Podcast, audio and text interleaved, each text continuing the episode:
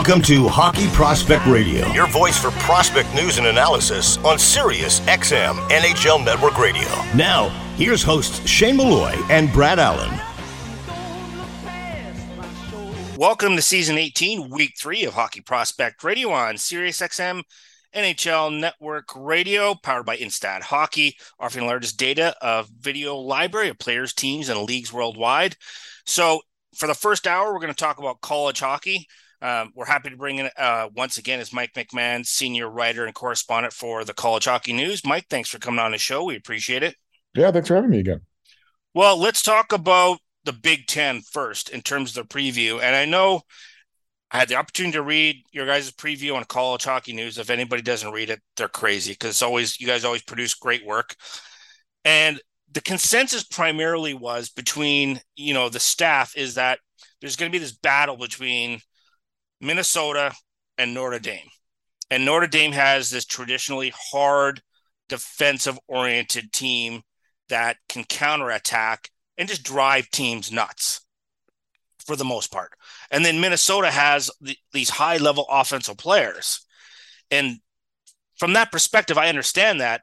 But also, then I look at Minnesota's back end, and I think they have the best defenseman in college hockey in Brock Faber. Like he could, you could throw him out against anybody, any line in the country, and ask him to shut it down. He'll go, okay, because he can. Like he's the best defensive defenseman I've seen as a prospect, probably since Marc-Edouard Vlasic when he was with San Jose. Like that's where I think his upside is. But then you look at, you know, Ryan Chesley just jumped on board of that defense, and Ryan Johnson and Jackson Lacombe, and we could go on. So I don't know. Like does Notre Dame or any other team in the Big Ten have enough overall power to get through Minnesota?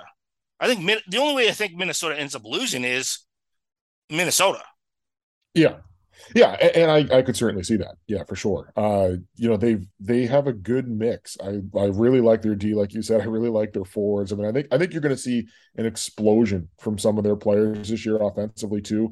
Uh, whether it's you know Jimmy Snuggerud, who's already kind of had that. He's got four goals in four games, and Matthew Knies was terrific last year down the stretch. And with Faber, I mean, I think you saw what you're talking about with Faber. We saw that at the end of last year, like the second half of last year, yeah. especially in the NCAA tournament he was lights out. Like he was lights out.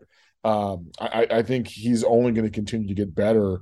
Uh, there's from a firepower standpoint, like I think, I think Michigan can score with Minnesota. Uh, if if it gets into a shootout, I, I don't know that that they're as good defensively and in goal as Minnesota is, though. That that's to me the biggest thing that differentiates them.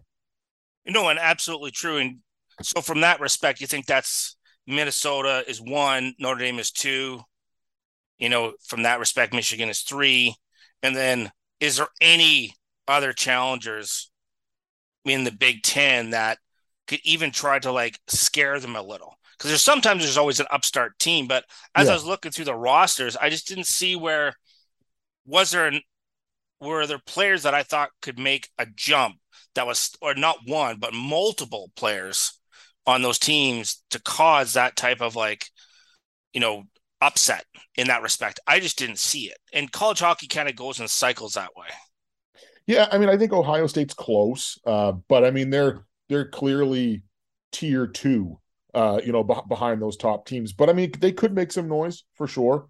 Uh, you know, I think Penn State's a, a team that has some exciting players, but again, like they don't have they can't match what a Minnesota or a Michigan has right now. I think Michigan State in the future might get there. Like they've done a pretty good job recruiting, but it's not going to be for a couple years. Yeah, it's not going to be anything immediate. So like those teams are all kind of a you know a step a step away from those top teams at least right now. Uh, I do think you know Ohio State can make some noise. I do think a Penn State can make some noise. There's going to be nights where, especially Penn State, the way that they play and with the talent they have, there's going to be nights where they just put up six goals because they've got the ability to do that. Um, but also, there's going to be nights where you sit there and go like, "Wow, this team doesn't know. Like, this teams look like they know what they're doing." right. know, just, I don't know that they're going to have the consistency that. Uh, La- the, the they, top, I think they, they may lack that structure that they need. There's a little bit yeah. more loose and run and gun, and they can get caught in transition, and yeah. you're going to get that track meet type of game, which you, which teams like you know Minnesota or Michigan can do, but then you know when you got Minnesota, sure they could run that track meet, but but then they have the guys on the back end just to say, okay, we've had enough of this. Yeah, Minnesota's like, a team that I think they're just they're that team that can beat you in a number of different ways. They can win a two to one game. They can win a six to five game. I mean, they they can beat you in a, in a number of different ways, which is what makes teams dangerous, especially late in the year. Uh, you know, I don't think that they're system dependent or style dependent. Like, no matter how the game takes shape, they have a chance because they've got the horses to go score six, seven goals if they need to. Uh, they've got the D and the goaltending to only give up one if they have to. I mean, they really are competitive no matter how the game takes shape. To me, I just I I keep going back to that defense in Minnesota, and uh, like, no, I'm not the biggest proponent of always having you have to have a number one, a great D. You can win, you can do that by committee on defense. Yeah, but I think really having Brock Faber there as that lead horse, like he could legitimately play 28, 30 minutes a game if he has to. And he's shown it. Like when he played, uh, you know, for internationally for USA, he was by far their best defenseman. And I know there's other guys who have more talent offensively, but I just thought he just does such a great job of taking taking away time and space. And I think sometimes, you know, guys like Jackson Lacombe get sort of underrated. And then, you know, Johnson is such an excellent skater. And then Ryan Chesley's going to come in and like demand some minutes. Yeah. So they're going to have some more. Actually, they may end up having problems of getting these guys enough minutes just because there's enough talent in that respect. So, can where does Notre Dame, where can, like, yes, they play a really strong, structured game, but where you think in their or in that team can they overcome that dual balance of Minnesota? You know, I, I think they're a team that they they are structured, but I do think they have the ability uh, to score again at a pretty high rate. Like Jackson Pierson, a grad transfer from UNH, is a smaller player, right? Prototypical, smaller, faster forward who can score a lot of points. Uh, they got a defenseman from Bentley and Drew Bavaro who had a really good year last year and can transition the puck really, really well. Uh, I think he is going to be asked to do more defensively in the Jeff Jackson system than probably Bentley was asking him to do as far as right. coverage in the B zone. But you know, as far transition in the puck, I mean, he, he was an animal last year uh, in terms of transitioning from defense to offense and getting the puck moving back up the other way. Uh, Ryder Rolston's also a really good player too, who can score some points.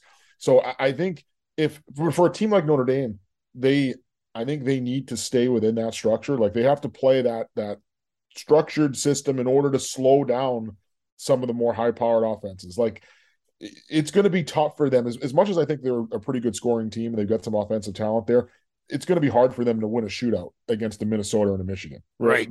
right. if for them, is for most teams to do that. right. Is for them, is it? It's for Notre Dame. Is it the race to three goals? Yeah, exactly. And I think yeah. for them too, it's like it's that it's that structured style of let's slow those teams down. Let, let's do the best we can to slow them down and, and try to win that three to two game. You know, yeah. force them into playing a little more structured and a little more in the and just give them a tougher time in the middle of the rink don't let those Michigans and those Minnesotas fly up and down the sheet and let it be a track meet. Notre Dame has the ability to do that for sure. Uh, it's easier said than done a lot of nights, especially against those teams, but uh, they definitely have the ability to do that. Yeah, that's what I'm I'm really interested about this Big Ten is watching that those top two, top two, top three teams. Then what happens with that second tier? right? Because yeah. like sometimes, you know, we may underestimate a team. And you had mentioned that in Ohio State, like maybe, you know, there's enough in that group. And then by the end of the year, all of a sudden they're causing some upsets or you get into a one and done situation and they surprise a team. So that's what I'm always intrigued with in that respect when it comes to the Big 10. So at the end of the day, do you and I both think that it's it's Minnesota's really like it's theirs and the only way they're losing it is because they don't match what their talent level yeah. and abilities are.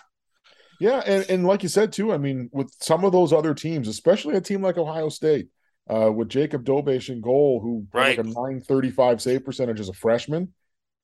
In a one and done situation, could he come up against a team like Minnesota and make 45 saves and you win a game two to one despite getting outshot 46 to 20 could yeah, happen. he could. right. He could. Right. You know he's got that ability especially a team like ohio state because of the goaltender. Right. And that's what makes it really interesting for me overall. And that's why i'm intrigued by watching what happens and trans transpires in the big ten. So but we're going to take a short break on Hockey Prospect Radio. We come back, we'll continue to talk about college hockey right after these important messages.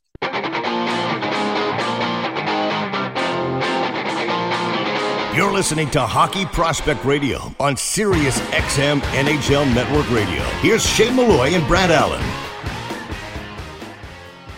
We're back and powered by Instat Hockey, offering the largest video library of players, teams, and leagues worldwide. We're continuing to talk about college hockey with Mike McMahon, senior writer for College Hockey News. Let's talk a little bit about the NCHC. And of course, Denver won national championship. Um, I fully expect they'll probably be number one, or you sort of expect that. Um, and then they have some challenge. Um, I'm curious to see what St. Cloud State does. Uh, I'm curious to see you know what Minnesota Duluth does. Look, and we had this conversation off air. It's a Scott Sandelin coach team, and you and like you said, you looked at the roster. I'm like, I don't even know who half these guys are, but it's a Scott Sandelin coach team, right? And he finds a way to get the most out of his players. Like, I think he's what he's really great at is okay. What are these players really good at? We'll worry about the weaknesses as throughout the year, but I'm going to put them in positions to be successful which increases their confidence, which helps their development. And like that's where I think he's so dangerous because I look at, you know, who's going to challenge Denver in that respect. And then it's the only one really there from like that you would look at it on paper is North Dakota. Mm-hmm. Right. So from your perspective, sort of break down that it's very similar to what we talked about in the Big Ten is there's two teams up there that are going to battle, then who's going to come and try to knock them off their perch? So it's North Dakota versus Denver in that kind of like that grudge match up top. Yeah, and I think Duluth is right there. Uh, like we were saying, we were saying off air. I wrote something this morning. I, that's exactly what I wrote. I was like, geez, you look at their roster and it's like, I'm not even sure I know who half these guys are. But then you look at their history and it's like, well, you know, Scott Sandelin, all he's done is take teams to the NCAA tournament eight years in a row. Right. Uh, it doesn't matter who's there; they figure it out. You know, it's kind of like UMass Lowell and Hockey East in some respects right. too. Although yes. Lowell hasn't yeah. been as consistent as Duluth, uh, they've been pretty consistent. But yeah, I mean, they're just they're right there at the end of the year every year, every year. Even in a year like last year where they had some ups and downs and you weren't really sure what Duluth was going to look like, they still found a way to get there. You know, they still found a way to get there. So uh, I I have a hard time counting them out. Uh, across the board, you know, until yeah. proven other, I feel like they're in that spot where like, hey, until proven otherwise, you have to expect them to be one of the top teams in that league. I agree with you. I think it's North Dakota and Denver on paper here at the start uh, that look like the two strongest teams. They definitely have the strongest top ends for sure. Um, but Duluth is right there, and and I, I think that they're deep. The, the, biggest question for them is going to be in goal. You know, and I don't even right. think they know what their goaltending situation is going to look like yet. Uh, they've started two guys so far: Zach Stejskal, who's a returner, uh, and also Matthew Thiessen, who's a transfer from Miami. So they've they've got to figure that out for sure. Obviously, it's a pretty important position, but uh, they've they've they got a deep roster, and it's a Scott Sandelin coach team. So I have to think they're going to be there at the end of the year. Um, and right. then, and then, like I said, I agree with you. I think I think North Dakota and Denver, you know, at least on paper here at the start, are by far the two strongest teams. When you look at Denver, how much does that impact when you lose a couple players like Savoie? you lose Brink. Like that's a lot of firepower up top, particularly in clutch situations. You can look at guys who have offensive talent, but some players have that ability to score when it's absolutely critical. And the team is, you know, they're clenching, they're pulling the sticks real tight, and everybody's nervous, and they just go out and make things happen. Do they have guys who can help replicate that from last year? Because I think that is the biggest different difference between this year's team and last year's team. Yeah. Oh, for sure. Uh, I, I, do think they've got some guys that can do that. You know, I think Connor Mazur is a guy that can definitely do that. Uh, you know, and I think like Tristan Broz, a transfer from Minnesota, is another right. guy who has the potential to to develop into that type of player. I don't know that he's there yet, but he's got that potential to, to develop into that type of player.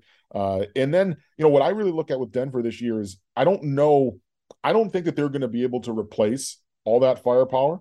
So I think what's going to happen is a lot of it's going to fall on their defense. A lot of it's going to fall on Magnus Chrona to help shorten that gap a little bit. Hey, we lost 30 goals, whatever it was, 40 goals. We're not going to make up all 40 of them. Maybe we can make up 25 and we got to allow 15 less, something right. like that. I think right. it's going to have to be a mix. And quite frankly, I, I think it's going to be uh, a number of guys who step up. It's, you know, they're, I think what they're looking for is the development from six or seven guys to bridge the gap with the the two guys, the big guys that they really lost. You know what I mean? Right. Uh, two or three more goals out of six guys gets them to that level where they were a year ago. Because uh, I don't know that there's that one guy on here that you're going to look at and go, okay, well, he's just going to go from, you know, he's going to go from 15 points to 40 points this year. I don't think that they have a guy like that on the roster. So then we look at North Dakota, and then from that respect, how are they going to be able to like? I know every year teams lose high end players, but then there's high end players, and then there's these elite players that come around maybe once every five or six or seven years that can really change your opportunity to win a national championship. You know, and North Dakota's lost a few of those guys. So, you know, although they're a very strong team, how do you sort of overcome that? Is that a similar situation where, you know, that Denver's going through is like, okay, we have to like help push these guys up another rung? Or do they just have a little bit more like, do they have enough push to knock off Denver. I think Denver is given the number one seed there yeah. because they're the national they were the national champions, and you sort of like until proven otherwise, they're there. But I don't know. Like if it was if I'm looking at it, I kind of go with North Dakota with this kind of sneaky suspicion that, you know, the that Sandelin's gonna pull his guys up by the bootstraps and find a way to get in there. North Dakota's done a very good job in trying to fill some of those gaps with going into the transfer portal. Right. Uh, and they've they've especially done it in the goaltender position and on defense. I mean, Drew DeRidder is a transfer from Michigan State who was good last year for a, a team that wasn't very good. You know, yeah. I think you put him on a good team like North Dakota, and I think you're going to see him take a big jump this year. And just look at their defense too. Right. a lot of these guys are transfers. Chris Jandric is a transfer. Ty Farmer is a transfer. Has won a lot of games at UMass. Uh, Tyler Kleven's back. He's he's really good. You know, they're really built. North Dakota to me is a team that's built from the net out, and they're strong from the net out. They're really strong in yeah. goal. I think they're really strong on defense. They're going to require, I think, some younger guys to chip in offensively. Like I, I, think they're hoping a guy like a Jackson Blake can come in and, and make a, an impact as a freshman. Uh, and I think they got some sophomores too that they're going to be looking at to try to make big jumps. But I really, I, I think they're a team that's built really solidly on on at goaltender and really solidly on defense, and they're going to be looking for some younger guys to chip in up front. Well, look at it also from it. Like we talk about the transfer, and we talked about it in length last year about how is that going to play out, and then you look at this division, and then I look at it. Okay, if you're a player and you w- willing to put yourself into transfer, and you have and you're eyeing like the top three teams of certain conferences, that's why I think sometimes this is a benefit to those North Dakotas and Denvers and you know UMD because they know these players know that they're always highly competitive and if I can jump on board with a good team like maybe two or three of us jump in there then all of a sudden we're we're a potentially great team which is we thought this may happen. When yeah. we talked about it last year that this could be an unfair advantage to a lot of the teams that are you know struggle to recruit.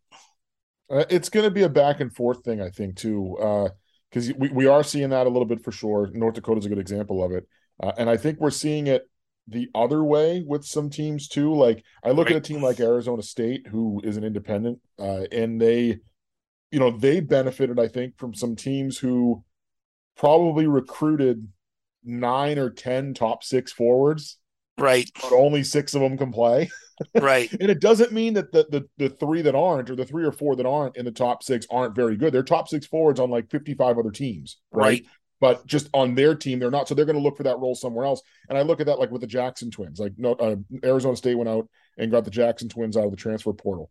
Good players. Right. lucas sillinger at bemidji state good players. Like they they were able to to kind of benefit uh, and even the team that i i mean i cover uh, merrimack for the the the the, the Eagle Tribune, the, the newspaper out here, and, and they benefited from it the last couple of years too. Grabbing a guy like a like a Steven Jandric from Denver, who yeah. went there from Alaska, ended up on the third or fourth line, but was a top six forward at Merrimack and exploded at 25, 30 points last year. So it does kind of go in in in, in both ways a little bit. Uh, but we're, we're, you're really seeing a team like North Dakota who's been able to go in and and fill their gaps. Right, uh, really well. Guys, yeah, yeah, guys that leave early. Uh, hey, if we don't have a recruit, if we don't have a freshman recruit who's ready to come in here, we can go out and get a Drew DeRidder who's played hundred college hockey games in the Big Ten to come be our goaltender, even if it's only for a year and it bridges us to get to the next guy. That's where I think a lot of teams are, are having a lot of success with finding those those seniors and those grad students to just get you to their get you to the next guy. Or, or right. we have this guy, we have this freshman, he's not ready yet. We think he needs another year in the USHL. He can stay there now because we can go pluck this guy and plug him in for a year. We're going to take a short break on Hockey Prospect Radio. We'll come back and continue to talk about college hockey right after these important messages.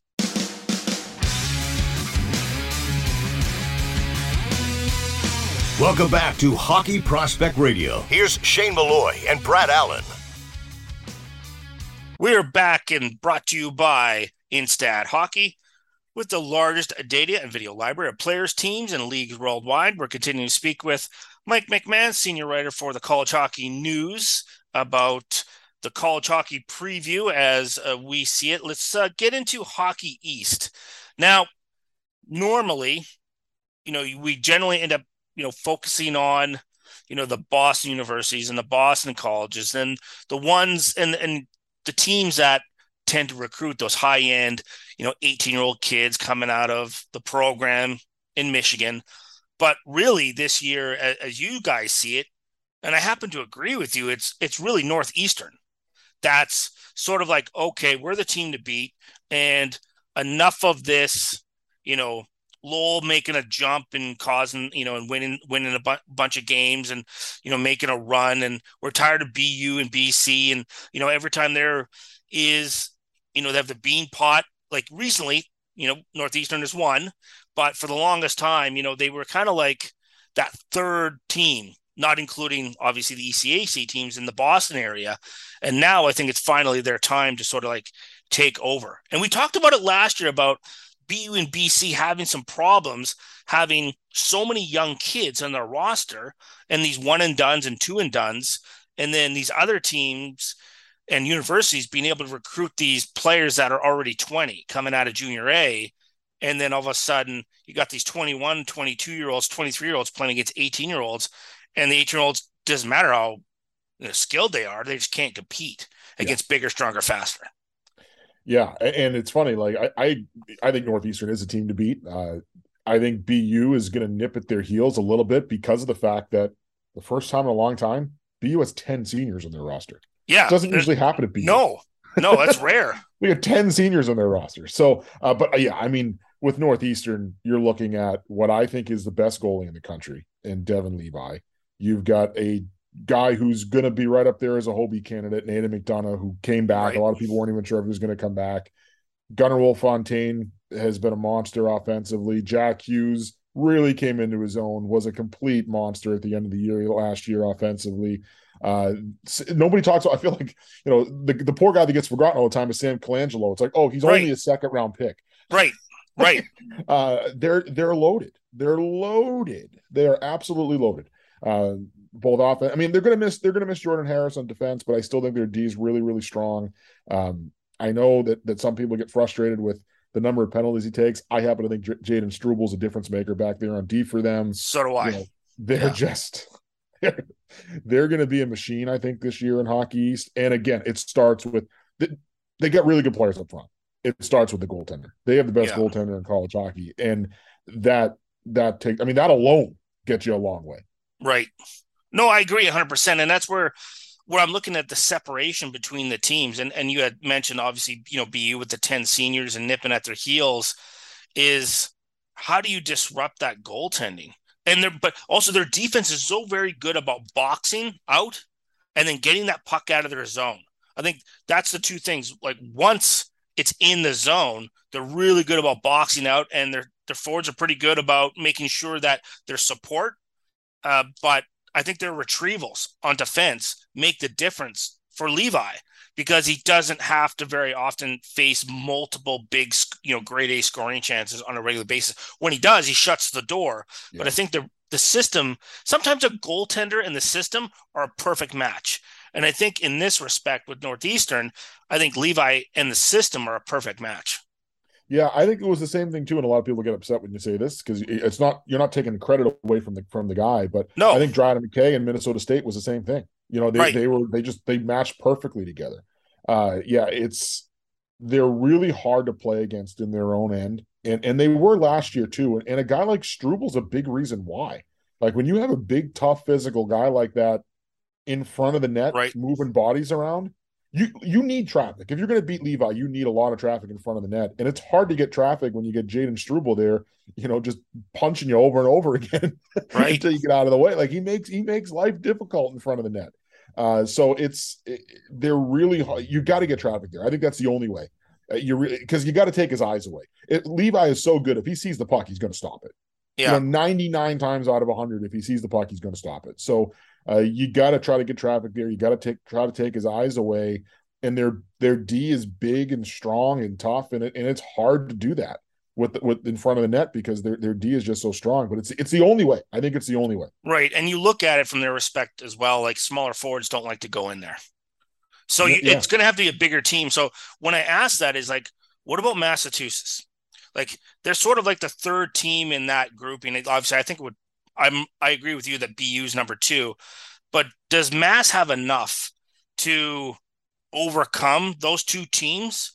It seems like there's just a couple missing elements. Like it's unfortunate because I think if they could have like maneuvered through that transfer portal and sort of like shored up a couple pieces, then I think. But they're a good team too. Like yeah. they're a good team. Yeah, I, I think UMass, I mean, to me, UMass is a team that's probably going to go low to high a lot because they've got Scott Morrow and Ryan Upshaw right. back there on defense who can provide a lot of offense. So if you're getting the puck deep and then going low to high and flooding traffic in front, eh, that could work. And I think they got some guys that can be effective at the front of the net. Cal Kiefiuk is one, Lucas Mercuri's one, uh, you know, the, Josh Nodler's another one. So they, they've got some guys there that can play that type of game. Tyson Dyck from the BCHL. Right. I know I, I, a lot of people just raved about him last year when he committed to UMass. Uh, thought he could be a big time player right away. So I think they do. I think they they they can make some noise. To me, it's like I think Northeastern's the number one, and then I think BU, Providence, and UMass are the next three in some sort of order. Right. Um, and I throw Providence in there too, only because they won 22 games last year, and right. they return almost everybody. Like their top six scorers all return. They had a lot of contributions, especially on the back end last year from defensemen who you would expect to take another step. Uh, they lost Jackson, Jackson Stauber to graduation, but they bring in Filip Svedebäck, who's a drafted NHL goalie, looks pretty good so far. Uh, in one game, short sample size, only handful, a couple of games, but has looked really good so far and looked, played really well in the USHL last year. So they're that they're the other team in there with BU and with um and and with UMass that I would put in there is like the the, the next three that will be I think challenging Northeastern for the top spot in the standings, and and those are the four in Hockey East that I think are, are the top four for sure. Do you think Providence is the wild card team of those three that has the best opportunity to kind of come in and maybe knock Northeastern off the pedestal because of that consistency of all the players they have returning and that momentum being built and moving forward. Because anytime I see that number of players coming back, says to me, okay, there's going to be continuity, uh, there's going to be familiarity, and they're going to understand what they need to do in terms of their structure, and that there's going to there is a target, and the target's Northeastern, right? Yeah. And they may be the one team of those three that sort of gets maybe left out. Um, you know, because I tend to find the Boston oriented teams tend to get most of the publicity, and that's because they're obviously in Boston, and then you know Providence is still over on the side. Although they do have a great rank, I love it. Um, I think they're that one team that maybe you know, as we talked about with you know about a Scott Sandelin coach team, is that Providence team could be that team that go maybe they're a little bit overlooked, and then by the end of the year they just sort of like that fast momentum train. Yeah, and and I think they're very similar to what we talked about with Duluth earlier too. Like it's a right. Nate Leaman coach team, right? and their staff includes Ron Rolston, like another guy who's coached the NHL, like right? really good coaching staff. So uh, I, I think that those guys find a way to get the best out of their players on a pretty consistent basis. Uh, and when you've got a number of returning guys coming back like that, that's when the, the really strong Providence teams of the past, when they won the national title, when they were strong again in the years afterwards, it was when they had a team like this that returned a lot of top players from the previous year. They were maybe not senior heavy, but but junior heavy, uh, and and had a lot of guys that contributed and contributed from when they were fre- like it was a process. They they right. come in and they're young and they've got a team that's kind of loaded with freshmen and sophomores in prime spots for for a little bit, and and then it moves along. And when those guys get to that junior year, uh, that's when they really step up. And that's what I see with Providence this year. I see a lot of sophomores and a lot of juniors who should be contributing in big roles. And that's what I think is going to make them dangerous. We're going to take a quick break on Hockey Prospect Radio. We're going to continue to talk about college hockey and Hockey East right after these important messages. Prospect news and analysis. This is Hockey Prospect Radio with Shane Malloy and Brad Allen. We're back for our final segment of college hockey preview with Mike McMahon, the college hockey news senior writer. Let's chat about the ECAC. And so for this segment, I put on my colors, my Harvard hat, because um, I did uh, go to school there briefly.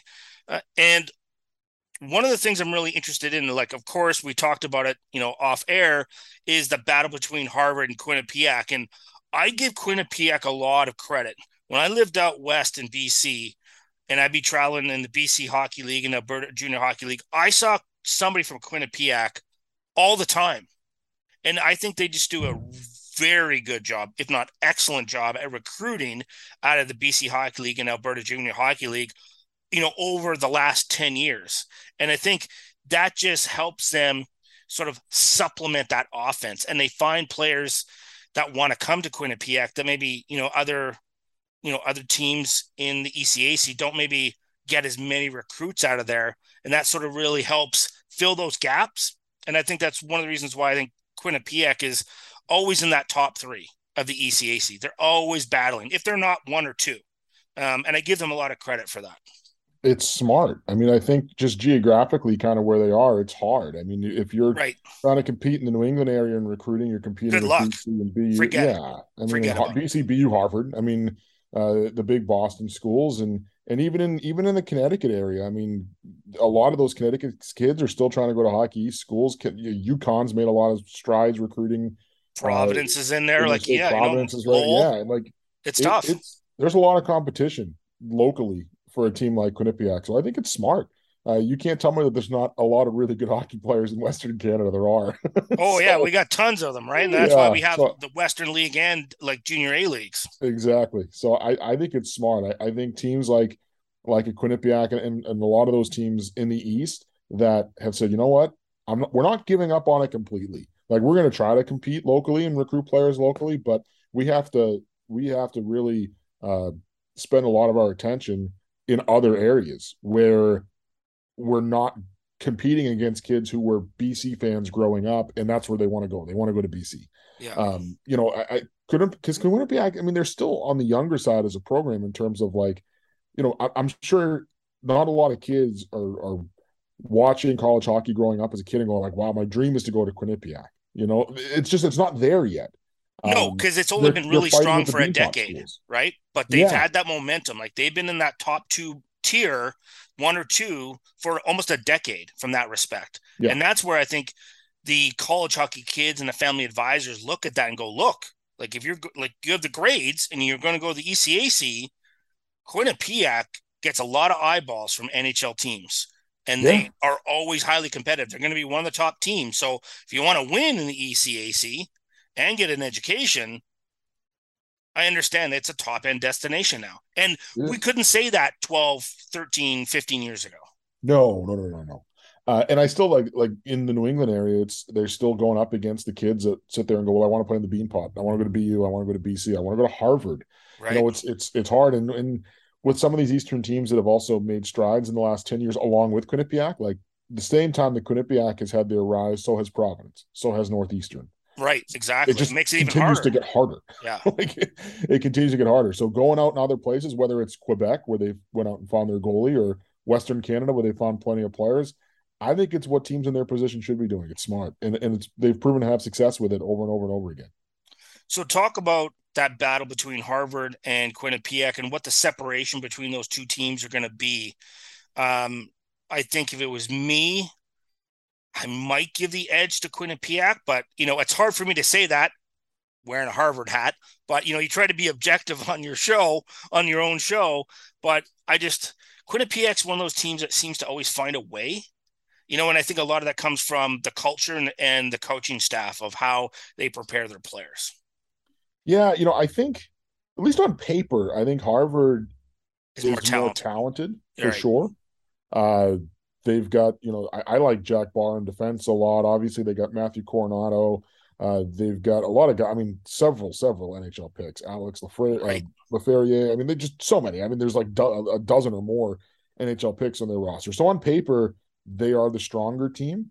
But I think systemically, Quinnipiac plays their style very well. I mean, it's it's kind of very similar to what we were talking about with a Lowell or or, or a or a Duluth or a team like that, right. where they, they they just play their style so well they can be really hard to play against. And just because they're not better on paper doesn't mean that they can't beat a Harvard, you know, on, on right. any given night and beat anybody on any given night because they can shut you down.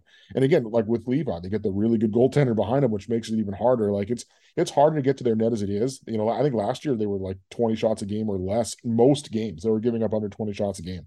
So it's hard enough to get pucks to their net because they just suffocate you. Uh, and when you do, they get a guy who's top two or three in the country back there stopping the pucks in the crease. so, you know, good luck scoring goals. Even even a Harvard team that's so good on paper and so talented on paper, it's hard. It's really hard to get pucks in the net when you're playing Quinnipiac. I'm curious to get your thoughts on Clarkson as that third team. And, you know, so I'll give a little shout out to Craig Conroy because that's his alumni. And Clarkson hasn't been honestly very good for a long time. They've been kind of in that mushy middle. And I'm kind of wondering, are they that team that can nip at the heels a little bit of Quinnipiac and Harvard? And have they recruited well enough? And do they have enough, I guess, structured talent, but versatility for me? Like that's what Quinnipiac has. They have a lot of versatility. Guys mm. can play in a lot of different situations does do you think Clarkson's overall roster has enough versatility to play in a bunch of different ways to make up for maybe the lack of overall talent that say Harvard has in their respects? I, I, I do. I, I, don't think. I mean, if you look at their results from this past weekend, they don't stand out for sure. I mean, they lost to right. uh, lost to UNH and they lost to Merrimack both games at home. Not a good way to start the year. But I think again on paper, they bring back a lot of guys who are experienced, their goaltenders experience. Like they and Casey Jones has been at it for a long time, and a lot of those guys right. have played together for a while. Uh, I I do think that they, I, I do that, that I think that, that there's something there, and I think that the reason why Josh Hauge was hired by Union out of Clarkson is because people around college hockey are recognizing, hey, there's something here about this Clarkson team. They're finding a way to be competitive.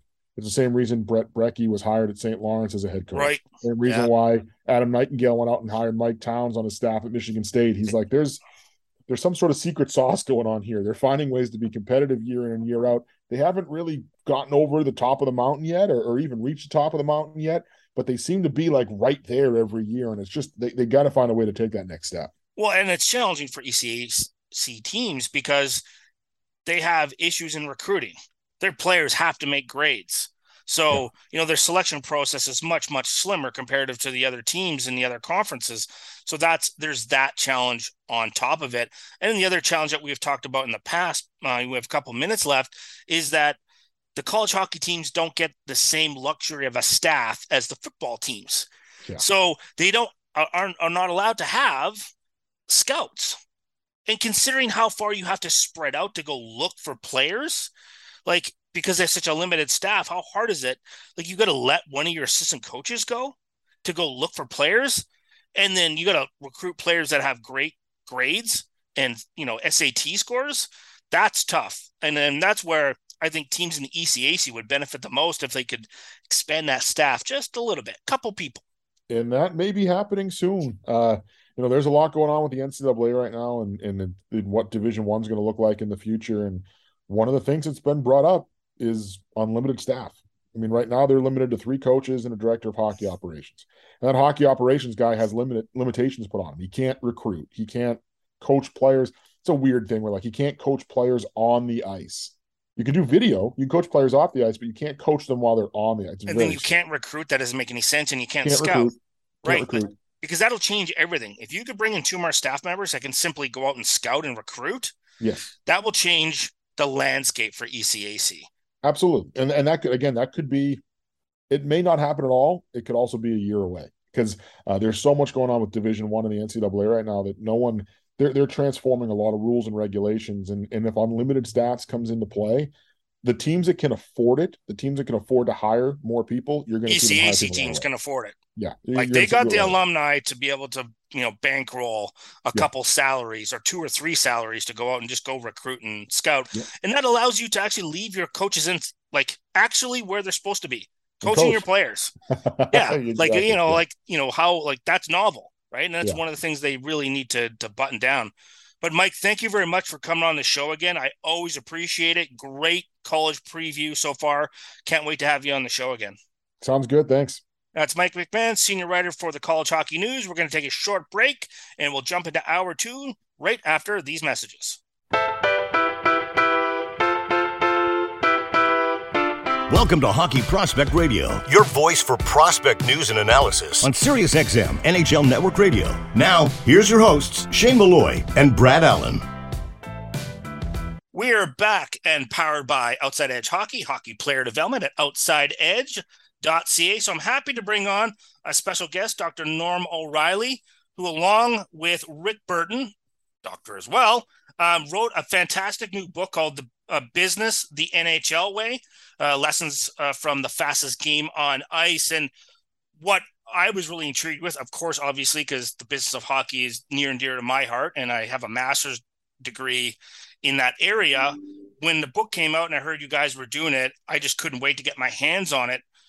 And I was interested on how you guys broke these topics down. And Norm, first off, I just want to get into some of these topics that I found really interesting because I think sometimes the NHL head office, particularly Gary, gets a lot of bad press unnecessarily, and they really don't understand what happens behind the scenes.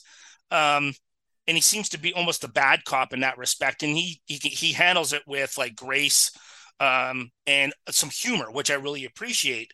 So when it came to like the first topic I wanted to ask you when I was reading through your book was you put him in, into really cool little things um, called Dropping the Puck Leadership Essentials. And it's one of the things that I look at.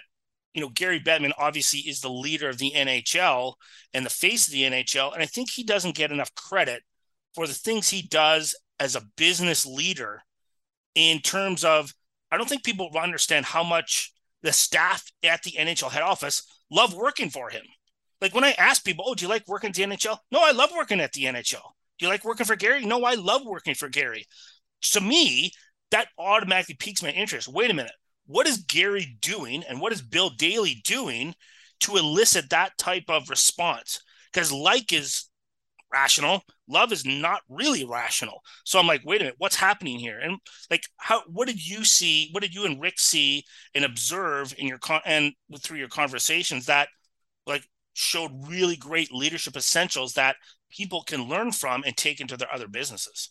Yeah, I mean, Shane, it's a great, it's great, and your points are all well taken. And the reason we kind of got into the book in the first place was kind of a Moneyball ilk, but was like the NHL you know, there's pros and cons, as you know, what's happened lately, but there's a no question it's been an unbelievable business success the last 30 years with Gary, as you mentioned, at the helm. Gone from less than a half billion this year, we're going to hit $6 billion in revenue, almost certainly. Think of the outdoor games, you think of the change of the game, the copying the NFL CBA, all those wonderful things is that kind of that leadership essential story. But then to go deeper, and, and like you, I've got to know them and a little bit going on, a lot of the NHL people, they have almost no turnover tends to be the same people for very long periods of time. They've been growing their staff. I've had former students that have worked there. I know you, are connected very well too.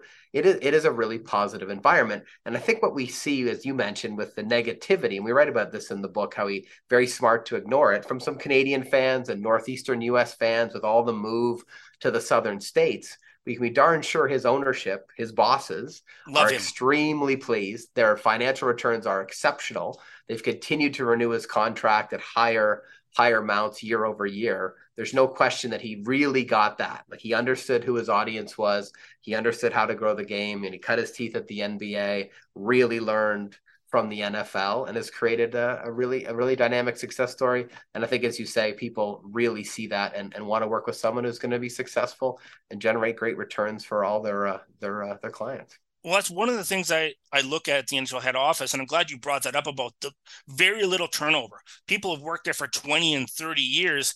And what I think Gary and, and Bill have done collectively as a leadership duo is they built trusting teams that – if they're in a, if they're, they have questions or they're overwhelmed or things are happening in their lives that that their managers and Gary and Bill, it's going to be okay. They're going to be there to support them, and that things will work out. And it's okay. And in their case, also, it's okay to make mistakes.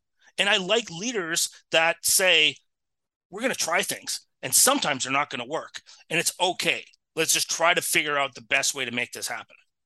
Yeah, exactly. And, and a number of the chapters, we made into this later, but a number of the chapters in the book are related to that, right? Trying things, outdoor games, globalization, new markets, non hockey markets. Like a lot of sports really stay away from that. Smaller markets. I mean, there's been a success story in Winnipeg in the last, you know, decade or so. So I mean, you, you can go through across the board. Esports, they've gotten into gambling. You look at the new merchandising, the, the revenue share, which really was hard with the owners of like the Leafs and the Red Wings and these big spenders but hey, it's really worked. And now everybody's pretty happy. They're getting a significant rev share check every year. I mean, it's a pretty, yeah, it, you're right. It's pretty, it's a pretty exciting story to tell. And that's what we wanted to kind of dig into uh, with the book. The other topic I want to uh, touch on is winning the draw and smart copycats can run with the big dogs.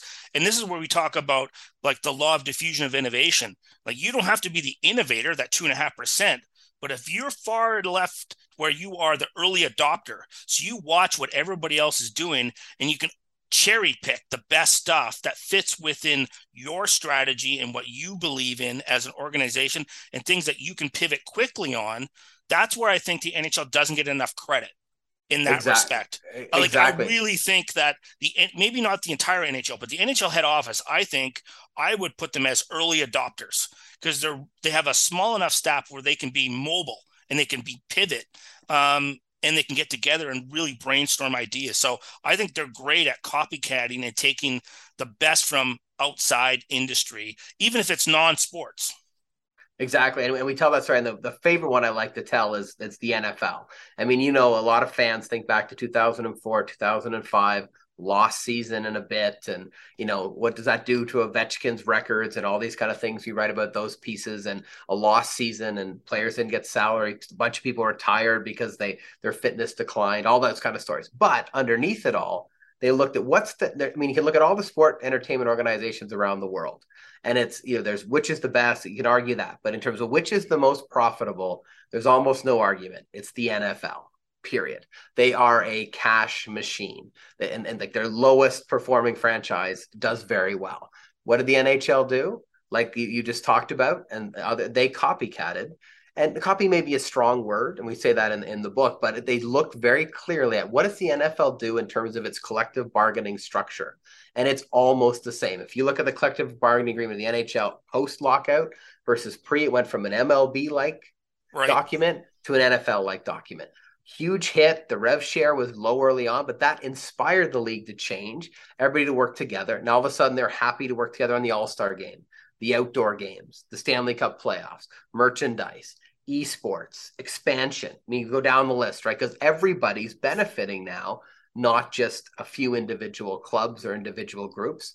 And wow, has it been a home run in terms of its outcome? So that was there's a bunch as you say in that chapter. But that was the big one. We want to say, don't be afraid to look at who's killing it in your field.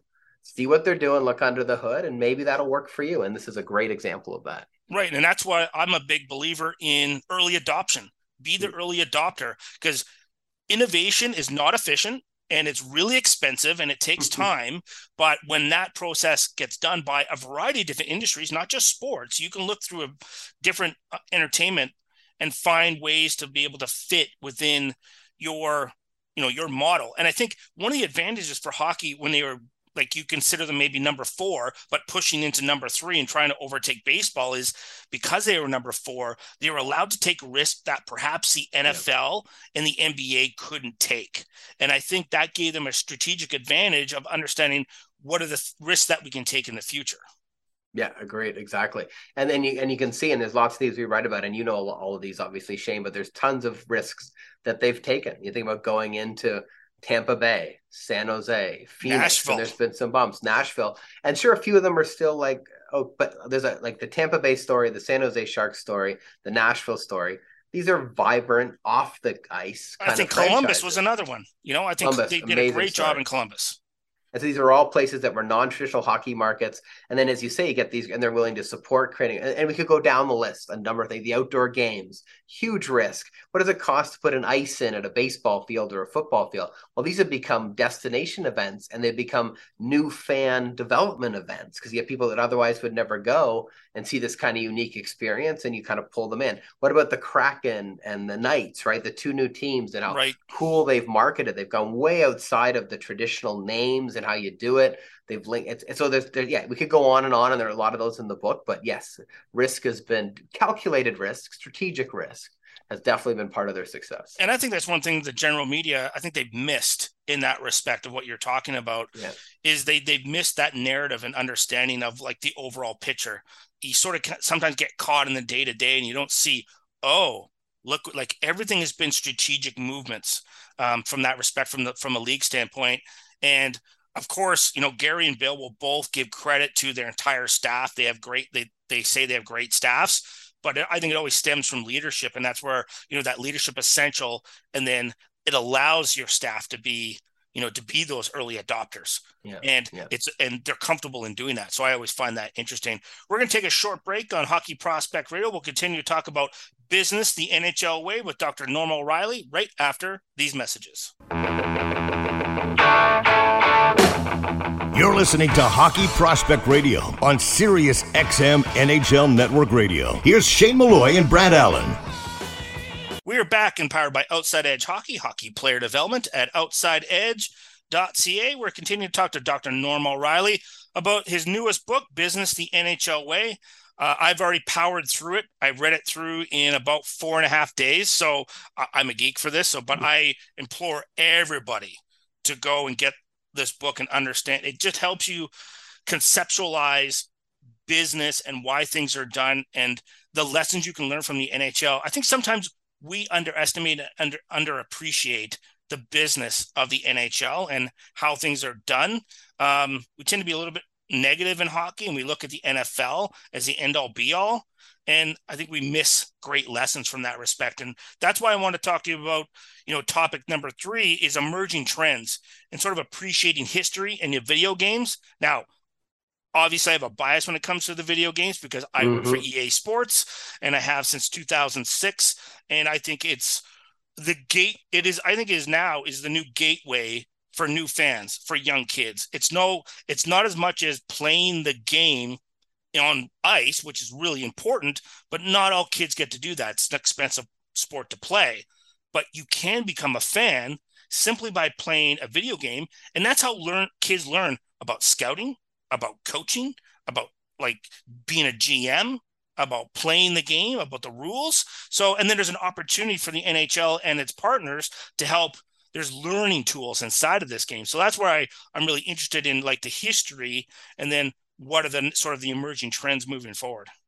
Yeah, I mean it's it's a it's a great comment on the video game thing. Interestingly, uh, so first, I mean we've learned and we've talked about this in the book that playing and as you say, spectating are two different pathways, right? So a lot of sport marketers make the mistake of thinking, oh, you got to play to watch or consume. Not true at all. In the NFL, you brought up greatest example. It's very they're the, got the most fan base in North America. No less than one percent has ever played tackle football, and even those who play football, they might play a different form of the game. And then you go to the look at the go down to the New York City Marathon or the Toronto Marathon and ask every hundred finishers to name you who won the Olympic marathon that year. You might get two in a hundred who could tell you who that was they're they're doing it for participation. So we like to have that piece. And so it's really interesting. And I got a chance when um, Hockey Quebec hosted an international summit in 2010, and they asked me to do this forecast of what's going to happen with youth numbers in hockey. And it was interesting. So I did this forecast of declining participation rates in Canada, declining numbers of young people, declining interest in hockey over other sports. Did it interesting, and then presented. It was lovely. I got a call last summer from someone who works for a large uh, brand who sponsors hockey. And said, "Hey, I was at that conference. I went and looked up the number, and you know what? Norm, you were right. I was like, what? And so like I went back and looked, so all these things that happened. So to your point, less and less kids are playing. That's happening in all sports except maybe soccer. Canadians are getting less active, less kids are doing sport, all those kind of things. It's another challenge. I do a lot of work with participation. But what that does tell us is if you're a league and you're a team and you're like the NHL and you're going to these non-hockey markets, you have to find other ways to engage fans. And that's what we talked about there. And whether it's gambling, whether it's video games, whether it's esports, whether it's merchandising, whether it's linking to movies like Disney's done or Marvel and the Kraken, you could argue have done, right. finding other ways to get that 12 year old, that 17 year old who's maybe knows how to skate, maybe doesn't, not really that keen to play a lot of hockey, to get them interested as well as those that are playing. And so this has been a really smart shift. And so you're seeing the proportion of the fans of NHL hockey who never played has been skyrocketing because all of these initiatives that you point out have really worked. And we tell that story in this chapter. And I think that's really um, key, particularly for kids, because you got to get them before 15, age of 15 to really like get them. I'm a hockey fan. And I think one of the things that, and I have a gambling background as well. I used to work in the casino industry, mm-hmm. and I think that's critical too for once you become an adult. But for the kids, is that entry is to me, it's the most important thing is they all play games. All kids do is that video game and find ways and tools to inside the game to promote the game more and make them more of a fan. Like I want to see next step is you get young kids partnered up with NHL players playing again on with their favorite team against another kid and another NHL player and like rival them out and just have massive tournaments. I know they do the world championships and that's great, but I want more engagement of kids with the players against other kids and players and, and just and, yeah. and it's more holistic from the ground up and to push up that way because what kid wouldn't want to play beside an NHL player against another kid on a big screen. Like they would go bananas for it. These are the things I'm like, these are the next steps I think the NHL can do. And they will because they're they're really innovative. They are. And even the NBA has done things like this. And I think it's that really interesting. The takeaway is that yeah, your ideal fan is engaged both ways, right? They're a spectator, they're a gamer, they play hockey. Someone like me, right? I play hockey, right. I follow all this kind of stuff, probably like you, but that's only a small proportion of the population, particularly as we get older. So if you can say, well, I've got this fan base that like to play, and I got this fan base that like to spectate, and have different, like they've done, have different strategies for each, and it has worked really well for them. And that group that doesn't play but follows in other other mediums has grown exponentially the last 30 years. Last topic I want to ask you about is the third period.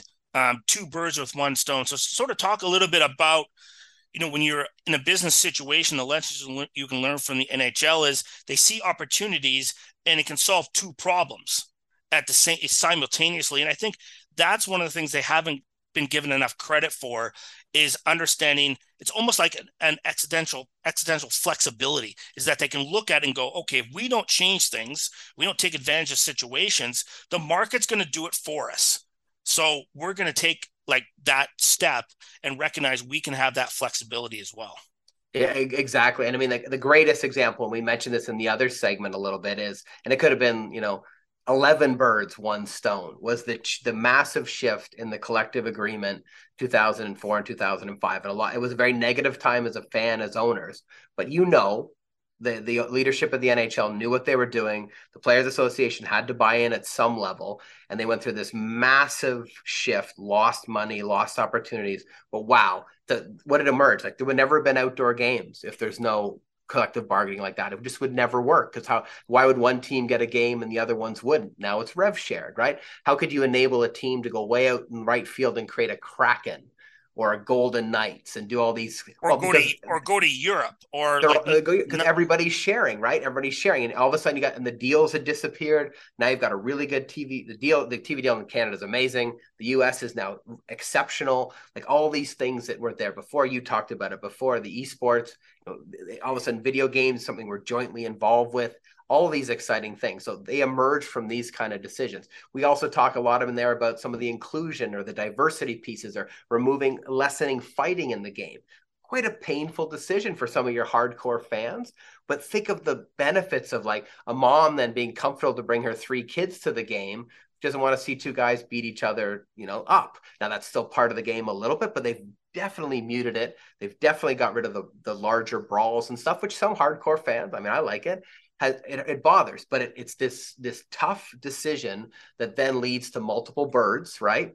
down the road because you're able to do these things and become more of a family experience. And you, we talked about it before. Like think about a market like Columbus. I was a season ticket holder for the Blue Jackets when we lived in Ohio, and it was it's a it's a family environment. Like most of the people go as families. Right? Would it have been like that 1970s hockey? No, we could debate it. Go- Probably been a gong show. Yeah, probably not. You and I would go, but would we bring our wives and our kids? That's a different decision, right? So yeah, so it's been wonderful. And that's what we said they've been great at, and and we don't know for certain for certain, but knowing them and and you know them, this was not by accident. This was strategy planned? How do you make an initiative that may cost you some goodwill and some short term pain, but multiple long term benefits? Yeah, that's a huge takeaway from the league. And it's one of the things I laugh at is anytime Gary or Bill say something, they don't float out ideas.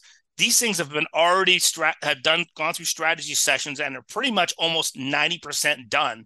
And they're just sort of like floating it out there so the media can jump on it. But they've done their work. Like they they're two or three or four or five steps ahead and that's why I think this book is uh, you know a great read. And i implore everybody to get uh, get out there and get it. The business the nhl way by dr norm o'reilly and dr rick burton. And and say congratulations to rick because i thought you guys did a fabulous job. I'm obviously an avid reader for hockey but not very often does the business of hockey get talked about very often. So I really appreciate all your guys' effort and I look forward to the next one because I know there's going to be another one. you guys can't help yourself. Thank you, Shane. It's been a pleasure to be on and uh, we really appreciate it. Thank you. That's Dr. Norm O'Reilly. We're going to take a short break on Hockey Prospect Radio. We'll be back right after these important messages. Welcome back to Hockey Prospect Radio. Here's Shane Malloy and Brad Allen. We are back and powered by Power Player, hockey player development software at thepowerplayer.com. We're now back into our regular segment with Dr. Kevin Willis, sports psychologist and mental coach, um, in our segment called It's All Mental. Kevin, thanks for coming on the show again. We always appreciate it. Sure. Happy to be here. Well, we're continuing through your great book, Hockey Grit, Grind, and Mind. And as we get into chapter two, there's as we continue from the ignition was what we talked about in the last segment last week. Uh, the next section over i found really fascinating as i read through and i thought about not only myself now but then i thought about myself as a young man or a teenager and how in some cases how different that process was. And it's about what do you really want?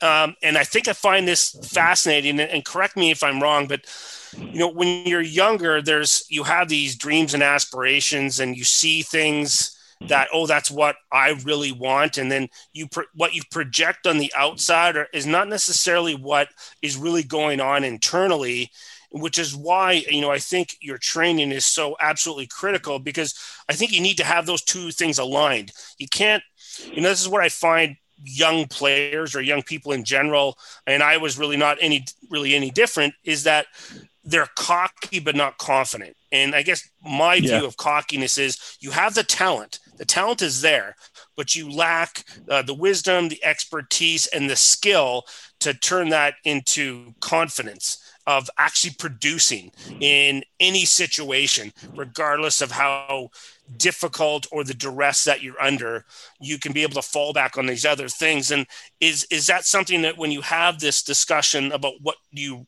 what you really want um, is that part of the equation when you're having the discussions with your clients that are hockey players Yeah, you know, it's funny. We, I, I, I'm such a big advocate about passion, right? I think passion is so important, not for just the young player, but for you know pros, guys who've been doing this for a long time. Because again, when it's hard, when it's difficult, when you're not seeing progress, you know, when things seem to be out of your control, if you don't have that burning passion as a part of your sort of mental makeup, then you're really going to struggle. But guys that have the passion figure out a way. They just figure out a way, right? So, but what is passion? We, we think about what is passion. Well, I can be really excited about something and really infatuated with what it is, but what what do I want to do with that, right? Where where do I want to go with that? And I ask people all the time, you know, I'll, I'll be you know, talking to a young player and they're really excited about this and that. And I'll say, so, but what do you want? You know, what do you, what do you want to do? And they're like, you know, looking at me like, uh, um, and they haven't really even thought about it. And so I think the idea is that, you know, and, and we get into this a lot when we get into purpose, you know, in chapter four, that's a big, big topic is purpose, but for the sake of understanding what passion means and how it fuels and how it provides direction, um, if you don't know what you want, then you can't sort of clarify um, all of the stuff that's going on. The coolest thing about clarity is that it sort of filters out all the noise that's going on around you. And let's face it, we are in a noisy world, right? And when we know what we want, we have this tendency to be able to laser focus on the things that will help us get there. If we don't know what we want, then it's all noise, right? It's it's imagine that you're in a in an old timey movie, a black and white movie, and across the room is a, a beautiful girl in a red dress, right? That's what what do I want does for sort of our, our our approach to anything, uh, not just playing hockey, but in anything, is it provides clarity. So that's why I make such a big deal about it. Is you've got to know what do I want with regards to this exciting feeling that I have about this thing called hockey.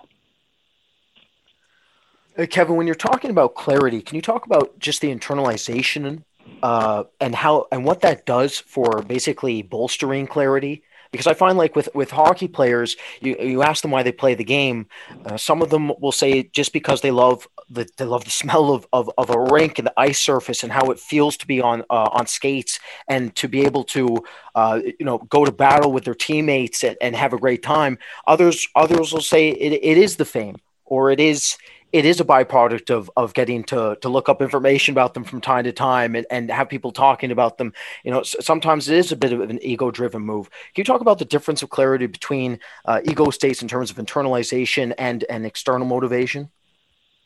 Yeah, I think you know. You ask a lot of guys, you know, why why do you play hockey? Why why do you love it so much? And they'll say, "Oh my gosh, I just I love my teammates. You know, I, I love the game. I love the competition and all that." And then so okay, that's fine. That's sort of a sort of a standard answer, and and I'll say, oh, okay, so that's it. Nothing else. There's really nothing else that you that you're wanting to get out of this. And they're like, oh no, no, I definitely I I want to play college. You know, I want to go junior. I want to I want to make it to the pros, right? So I said, oh, okay, so it's more than just fun, right? It's you, you want to accomplish things. You want to you want to be you know a D1 player. You want to be a major junior player. You want to you know get drafted. Those kinds of things. And like, oh, absolutely. And I say, I think that sort of lends itself to what what Shane was saying is that you know inside we that's what we want. We want to be a pro. We want to be D1. We want to be major junior, right? That's that's what we really want. But then for whatever reason when somebody asks, you know, why are you doing this and what do you love about hockey? We give them these superficial answers and that that's weird. I don't I don't know why we do it. Why don't we just tell them what we really want? Maybe there's a feeling like you know I don't want to sound like everybody else. Yeah, I'm going to be the next you know Sidney Crosby or, or Connor McDavid. But at the end of the day, I think when when there is a when when those things synchronize, you know, sort of what you really want in your soul, and with you know what is possible out there in the world, right, in your hockey universe when those things synchronize that that's when clarity seems to just sort of manifest. That's when clarity it's that you know that that girl in the red dress across a, a black and white um room right? And i think the clarity creates um a, a magnetism and it draws us to uh what we want. It, it literally we we create an energy drawing us towards what we truly truly want by creating clarity.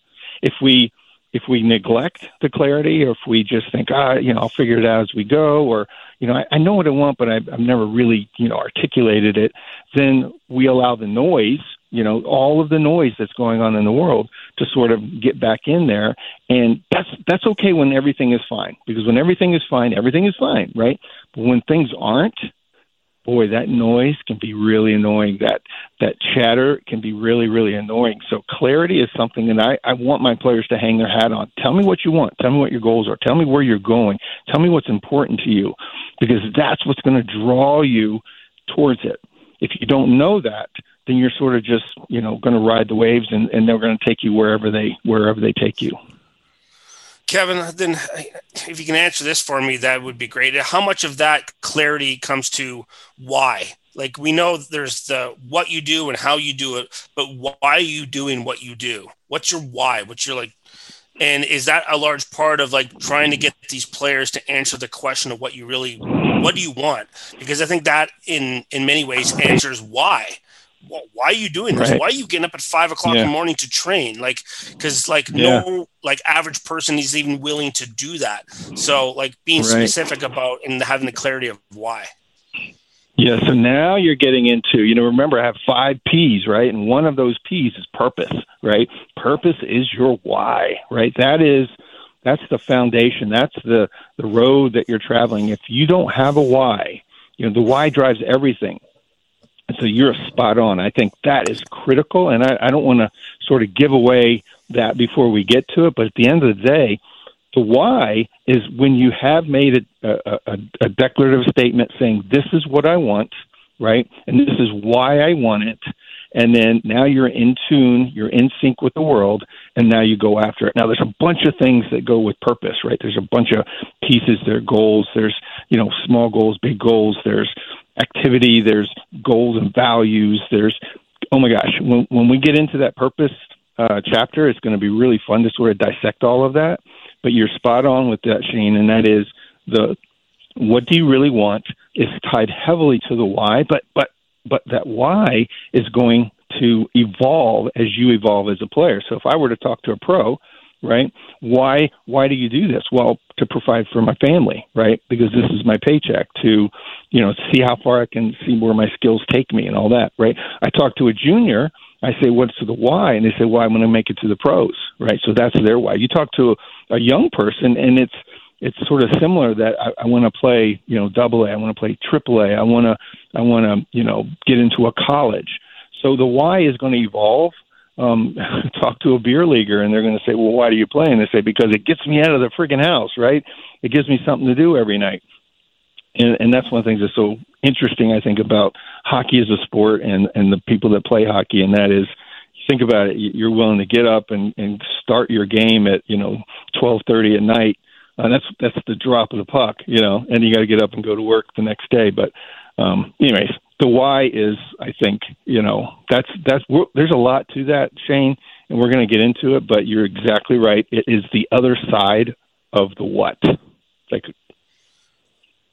well, we're going to take a quick break on Hockey Prospect Radio, but we're going to continue to speak with Dr. Kevin Willis right after these important messages. Did you know you can open Upper Deck hockey packs any time of the day from anywhere in the world?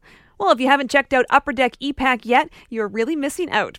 Open NHL trading cards from your smartphone, tablet, or computer and conduct trades with other collectors all over the world.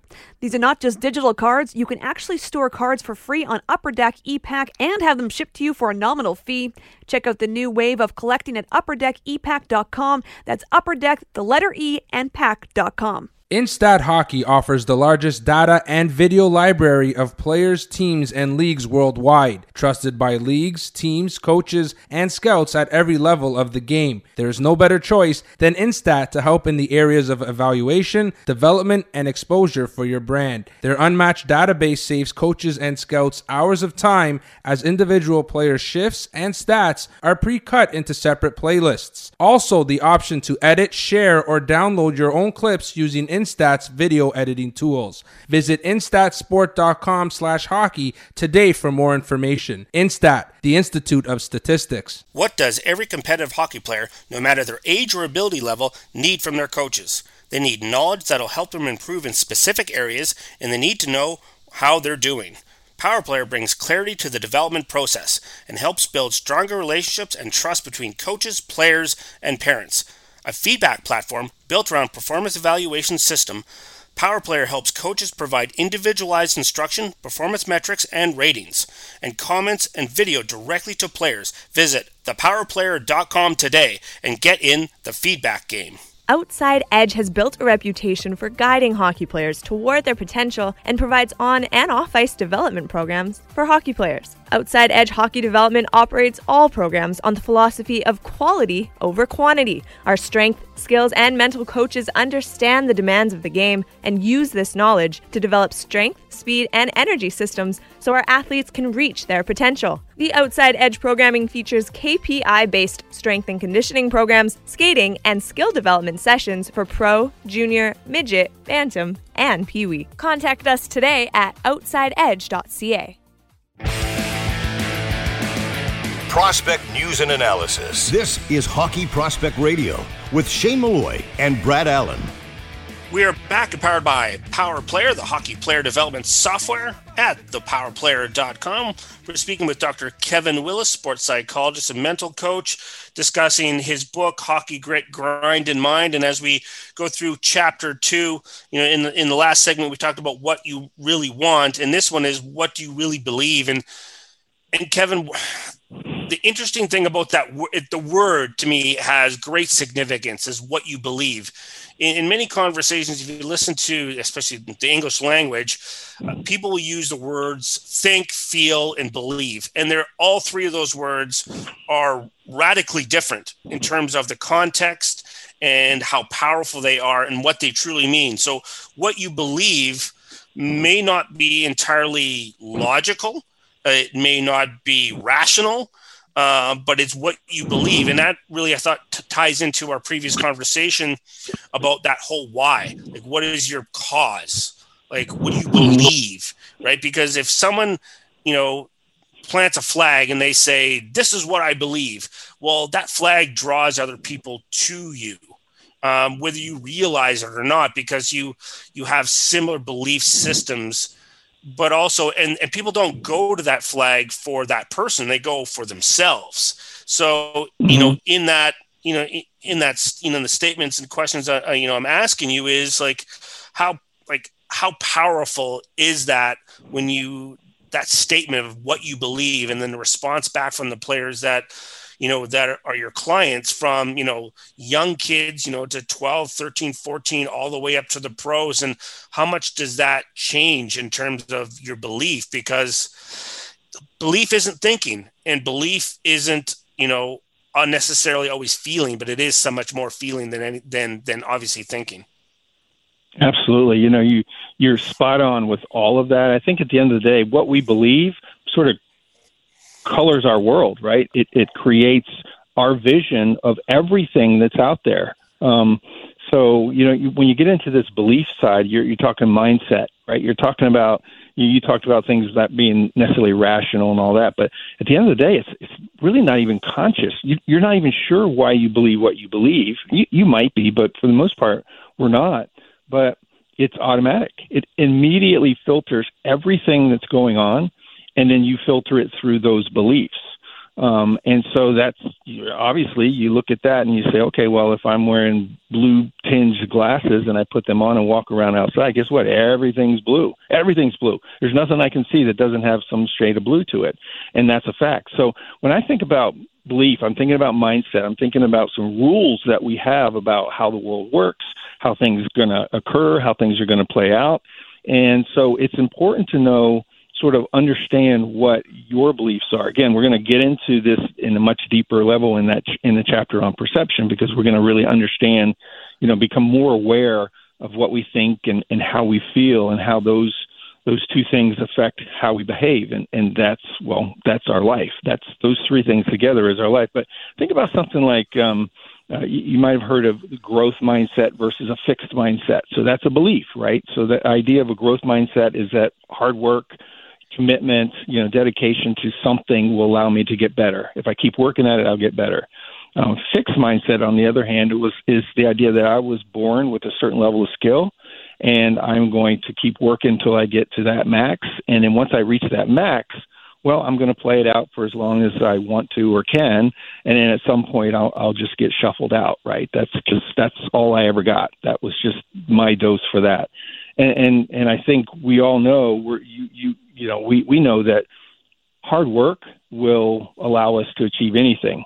Um, and so that growth mindset, I think, is is probably more realistic um, to most of the uh, hockey players out there. But think about what a fixed mindset means as well. You know, if you think I've only got a certain level of skill, and you know, at some point when I'm a 16 year old playing AAA, uh, and now I want to try to to play um, as a you know U17 or something like that, but I'm just not very good, and oh my gosh, I'm not getting any ice time, and oh no, then if I've got a fixed mindset, what are you thinking? You're thinking, ah, shoot, I guess I've I guess I've reached the end, right? I guess I've just maxed out my skill level um, versus the the growth guys saying, no, no, no, I'm just going to have to double down. I'm going to have to find another coach. I'm going to have to do some, you know, off ice or whatever it is. So, yeah, I think that's the beginning of it, and there's so so much more we could talk about. You know, our our ability to see difficulty as is a threat, you know, as a threat to me and, and what I'm trying to accomplish versus as a challenge,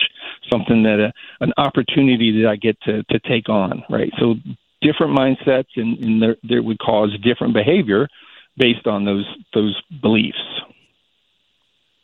Uh, Kevin, we had Trevor Timmins on earlier, and we were discussing a, a prospect named Joni Ikonen who suffered uh, multiple major knee injuries, and uh, we're here. Here we are talking about uh, belief. I find with a lot of a lot of athletes, uh, belief is easy to maintain and hold uh, when things are going very well. It's another thing entirely mm-hmm when you're dealing with multiple knee, uh, reconstructive knee surgeries and you're a young athlete trying to make it, and now you're at a significant disadvantage, and you, you might have to change uh, uh, parts of uh, parts of what you're doing on the ice with your skating mechanics. Can, can you just talk about how uh, the significance of belief in overcoming adversity, so that uh, that a prospect or player uh, can can get back on the ice and, and be what they were before their injuries? Yeah, well, and you look at a knee injury, right? What's the most important thing that you need is that belief that when I go hard on that edge, that it's all going to hold, right? From my hip through my knee to my skate blade, right? It's all going to hold. And if you're coming back from injury, you're not sure, right? You're just not sure. So that belief has been altered. And so you're going to have to work really hard to get it back. Well, how do you do that? Well, you work it, you work it, you work it, you work it, and all of a sudden you're like, oh no, it's back. I, I can do this. You know, it's no issues at all. But remember, somebody asks, hey, what is, how much of this game is mental and how much of the game is physical? And I always answer with them, everything starts with the brain. Everything right? So in this situation, their ability to build up the strength and the trust in that that that leg and that knee is going to be based on repetition, but they could have repetition all day long. If they if they never reach the point where they trust and they believe that that leg's going to hold, well then they're going to struggle. They're always going to come up. They're going to pull up short. They're not going to give their all. You know, there's a hundred different reasons, and then you know go all the way back to the healing part, right? you get injured, well, you've got a little bit of a, a road to haul, right? So, do you believe that you're going to get better and come all the way back, or do you believe that you're going to be sort of less than when you finally get back on the ice? Again, belief sort of drives everything, um, and so that's a great, great example of of how beliefs can affect the trajectory of of an elite hockey player. Kevin, do you have those conversations with your clients, uh, particularly ones that you know have gone through injury, and you talk about that value of okay, you know, you're going to have to believe at some point if you want to get where you want. What do you really want? Like those things mm-hmm. are so tied at the hip to each other. It's it's similar. It's kind of like a, a, a quick circle. Yeah, well, see, here's the thing: is is you know, I'm I'm somebody who wants to work with people so that they don't ever have to work with me again. I, I literally want to give them all the tools that they need, that they don't need me anymore. Right? It sounds crazy, but that's what I want. So when I'm working with somebody who's struggling with beliefs, then what I do is I teach them how to be their own best coach and that's one of my pillars to working with players is to teach them how to be their own best coach and what i mean by that is you know the way if you're if you're you've got a friend and your friend you know your teammate your line mate has just blown out his knee and he's coming back and you go to see him you know at the hospital or you see him at his house a week later and he's down and he's frustrated and he's saying things and you as as his friend as his buddy are are trying to talk to him in a way to get him up right? To get him to believe in himself to know that you know you you've got this you can come back from this. Don't don't let this take you down right? The way that you would talk to your buddy well, that's what I want guys to do to themselves. I need them to talk to themselves in a way that is bringing out uh, an ability to, to literally coach themselves, right? So because I can't be with you, I can't be with you on the ice, I can't be with you before an important game. So how how are you going to be able to sort of deal with this if you can't be your own best coach? And so to answer your question, Shane, I think in situations like that, I don't want to give them all the answers. What I want to do is I want to teach them to be their best coach, and I want them to use their experience and their knowledge. And I'm absolutely going to chip in with all that I can offer. But at the end of the day, it's got to be coming from them to them, and and that's how I have uh, success with the players that I work with. Absolutely. Well, it's been a, a, great show once again. Thank you to all our guests and Trevor Timmins from the Montreal Canadiens, Mark Yates, uh, Pat Malloy, as well as Dr. Kevin Willis uh, for for myself, Shane Malloy, and for Brad Allen. but another edition of Hockey Prospect Radio, and we will see you at the rink. Did you know you can open Upper Deck hockey packs any time of the day from anywhere in the world? Well, if you haven't checked out Upper Deck ePack yet, you're really missing out. Open NHL trading cards from your smartphone, tablet, or computer and conduct trades with other collectors all over the world. These are not just digital cards, you can actually store cards for free on Upper Deck ePack and have them shipped to you for a nominal fee.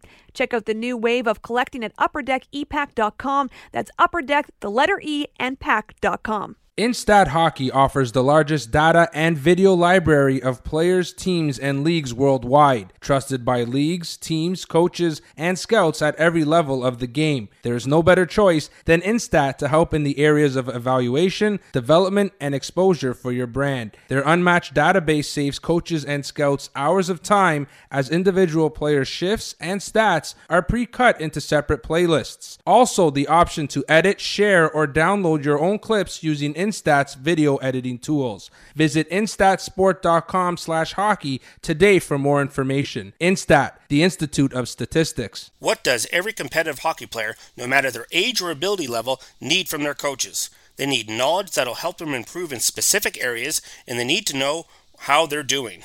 Power Player brings clarity to the development process and helps build stronger relationships and trust between coaches, players, and parents.